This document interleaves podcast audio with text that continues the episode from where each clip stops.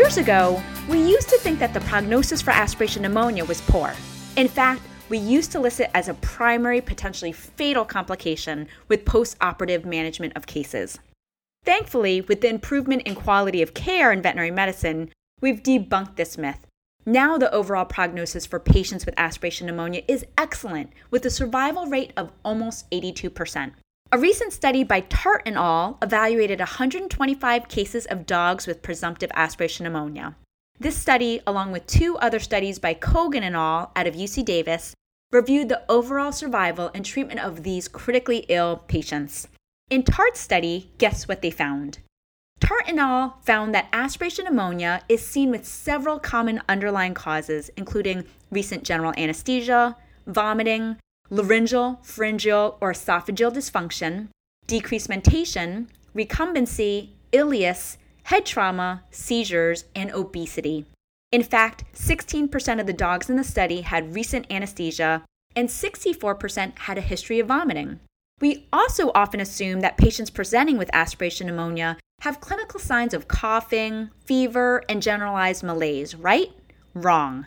The TART study actually found that less than half, in fact, only 44% of patients with aspiration pneumonia were febrile. Likewise, coughing was documented historically in less than 50% of patients. What does this mean?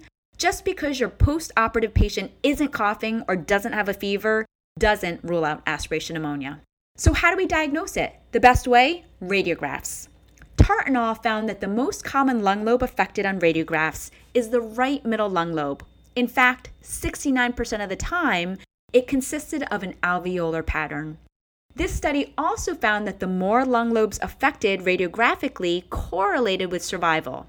In other words, if only one lung lobe was affected, your patient was more likely to survive.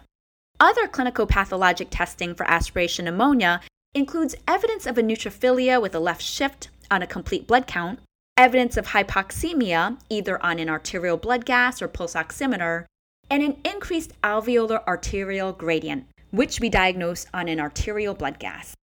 Ideally, the gold standard test to diagnose aspiration pneumonia is based on culture and sensitivity. Unfortunately, even in TART et al. study, the use of endotracheal lavage or bronchoalveolar lavage was only performed 38% of the time in patients. When it was performed, the most common bacteria found were E. coli, Mycoplasma, Pasteurella, and Staphylococcus. Almost half of these patients with a positive culture had two or more bacteria isolated, and when multiple isolates were found, both gram positive and gram negative organisms were found. What does this mean? I'd pick a broad spectrum antibiotic, like a combination of ampicillin and enrofloxacin, or amoxicillin and clavulanic acid. Most importantly, how do we treat aspiration pneumonia? In TART et al., 90% of patients were hospitalized, while the rest were treated on an outpatient basis. On average, patients were hospitalized for three days, with a range of 0 to 11 days. The decision to hospitalize will be patient dependent. Some patients are stable and oxygenating well. In other words, they have a pulse oximeter reading greater than 92%, and they can be treated on an outpatient basis with antiemetics, oral antibiotics, or even subcutaneous fluid therapy. However, others can be more severely clinically affected, requiring mechanical ventilation and oxygen support. In this study, 90% of dogs were treated with IV antibiotic therapy. This is clinically the preferred route in dehydrated, hypoxemic, vomiting hospitalized patients. Other supportive care includes the use of antiemetic therapy, fluid therapy, nebulization and coupage, and mucolytics.